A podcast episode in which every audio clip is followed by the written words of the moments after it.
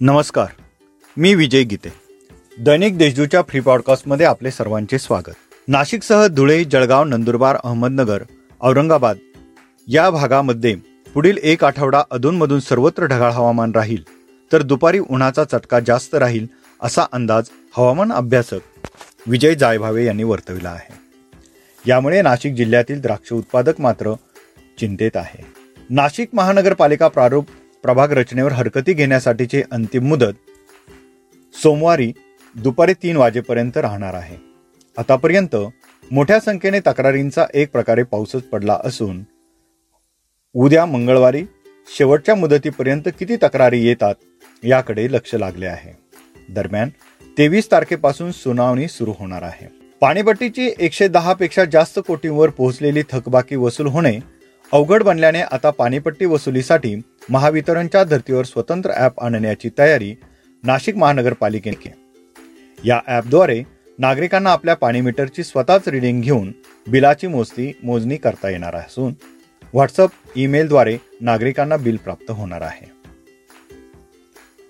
कोटीच्या कोटी उड्डाणामुळे वादग्रस्त ठरलेल्या महानगरपालिकेच्या तीनशे चोपन्न कोटींच्या नवीन घंटागाडीची निविदा प्रक्रियेमध्ये सहभागी झालेल्या अकरा ठेकेदार कंपन्यांच्या कागदपत्रांची पडताळणी घनकचरा विभागाने पूर्ण केली आहे. सहभागी तीनही कंपन्यांनी अनुभवाचे सादर केलेले कागदपत्र हे बनावट नसल्याचे तपासणीत समोर आले आहे. त्यामुळे आता निविदा उघडण्याचा मार्ग मोकळा झाला असला तरी याबाबत निविदा समितीच्या बैठकीनंतरच अंतिम निर्णय घेतला जाणार आहे. महाराष्ट्र शासनाने वाईन विक्रीबाबत घेतलेला निर्णय हा द्राक्ष उत्पादक शेतकरी हिताचा आहे. त्यामुळे द्राक्षमालाची बाजारपेठ व्यापक होणार असून या निर्णयाविरोधात उपोषणाचे हत्यार उचलू नये अशी असे आश्वासन या शिष्टमंडळाला अण्णा हजारे यांनी दिले.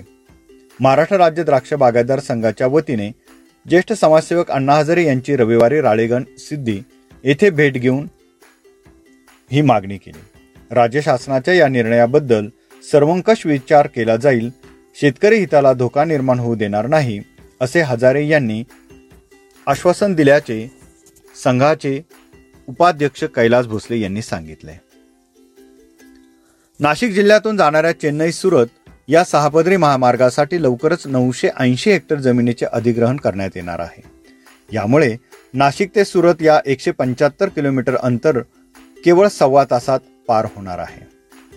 या होत्या आजच्या काही ठळक घडामोडी. इतरही ताज्या बातम्या वाचण्यासाठी दैनिक देशदूतच्या देशदूत डॉट कॉम या वेबसाईटला भेट द्या. धन्यवाद.